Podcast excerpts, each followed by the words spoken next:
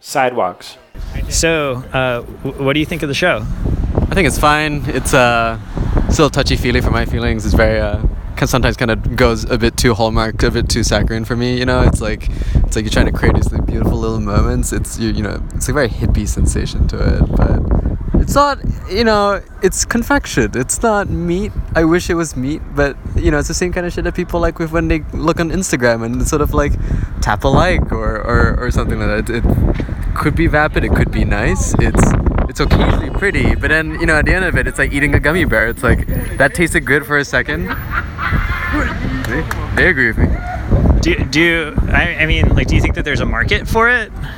There's always a market for shit like this. There's a market for Humans of New York. There's a market for you. And like, I'm kind of one of those people who kind of thinks human New York is garbage. Like, it's exploitative. It's it's it's boring occasionally. It's really again touchy feely hallmark cards. Like, I kind of feel like these are the next evolutions of of that you know sappy sappy saccharine cards that people are forced to write out in offices in Flatiron District because it's a commodi- commoditization of people wanting to feel good in amidst a shitty day and a shitty world and a shitty life.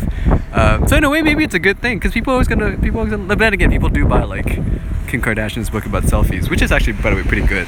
So probably that's a bad example. Do you think that the show's better or worse than Kim Kardashian's book of selfies?